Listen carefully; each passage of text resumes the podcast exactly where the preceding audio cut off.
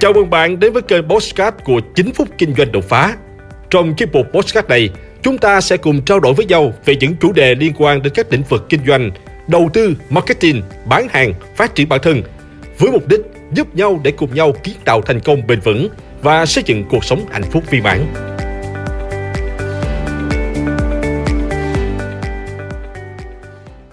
Tại sao có người không giỏi bằng bạn nhưng họ lại kiếm được nhiều tiền hơn? Xin chào các bạn, chào mừng các bạn đã quay trở lại với 9 phút kinh doanh đột phá. Trong video ngày hôm nay tôi sẽ mang đến cho bạn câu trả lời cho một câu hỏi vô cùng thú vị. Tại sao có người không giỏi bằng bạn nhưng lại kiếm được nhiều tiền hơn bạn? Vâng, thực tế thì à, trong cuộc sống không phải lúc nào người giỏi hơn cũng kiếm được nhiều tiền hơn. Có rất nhiều người mặc dù không giỏi bằng bạn nhưng họ lại kiếm được rất nhiều tiền. Sự thật nghe thì có vẻ vô lý nhưng lại xuất hiện rất nhiều bên ngoài cuộc sống. Có rất nhiều câu trả lời và dẫn chứng thuyết phục cho câu hỏi này. Tuy nhiên, câu chuyện sau đây sẽ cho bạn một góc nhìn khác mới mẻ hơn. Mời các bạn cùng theo dõi nội dung nhé. Thực ra trả lời cho câu hỏi này không có gì cao siêu cả. Bí mật nằm ở một thứ mà ít người nghĩ tới đó là môi trường. Việc bạn kinh doanh với ai cũng quyết định số tiền mà bạn sẽ kiếm được. Một số người trở thành triệu phú quá nhanh là bởi vì họ ở trong một môi trường mà hàng triệu người ở đó kiếm tiền rất dễ dàng. Đó là một nguyên do và còn nhiều hơn vậy. Điều này tạo nên sự khác biệt rất lớn. Đừng trở nên giỏi hơn bằng cách nỗ lực một mình trong thư viện. Hãy mở rộng vòng kết nối, giao thiệp với những người xuất chúng hơn bạn. Bạn sẽ nhanh chóng có được bí quyết để trở nên giàu có giống họ. Một nhà thông thái đã từng nói rằng, nếu bạn tìm được một người kinh doanh rất thành công trong những năm 20 hoặc đầu 30, hãy tìm hiểu xem bạn bè của họ là ai. Những người thành công này là những người thường đi ăn với những người lớn tuổi hơn. Họ có thể có những người bạn đang cùng đồng hành, nhưng họ thường thích lắng nghe câu chuyện thành công của những người đi trước. Một lý do khác khiến mọi người trở thành triệu phú nhanh chóng, đó là vì họ nhận được sự giúp đỡ từ những triệu phú khác.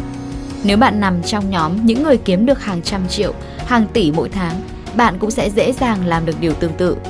Đầu tiên, họ sẽ kiếm 100 triệu nho nhỏ sau đó họ sẽ thu hút bạn trở thành nguồn lực có thể tạo ra lợi nhuận cho họ. Bạn cũng có thể cùng họ tìm ra những thứ mới mẻ hơn, đặc biệt là những thứ họ đã mất rất nhiều năm để tìm kiếm. Các mối quan hệ mà họ xây dựng suốt những năm đó sẽ mang lại lợi ích to lớn. Những người khác sẽ rất khó khăn khi tự mình tìm tòi mọi thứ.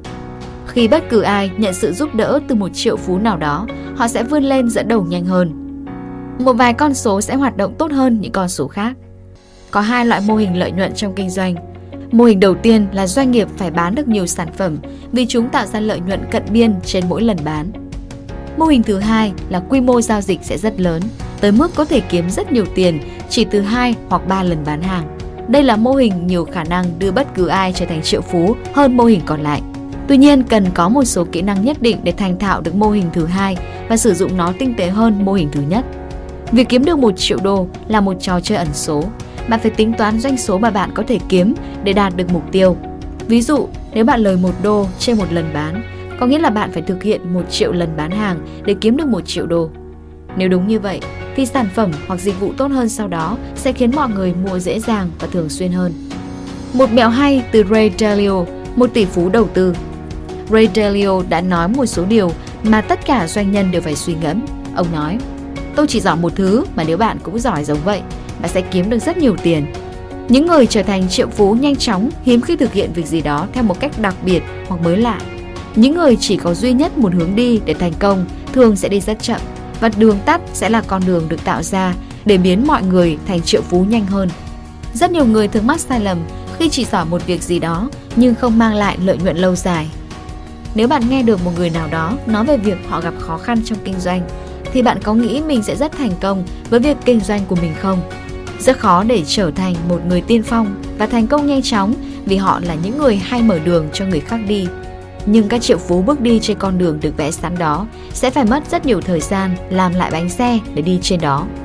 Vì vậy, những người trở thành triệu phú nhanh chóng bằng việc giỏi một thứ gì đó là nhiều vô số.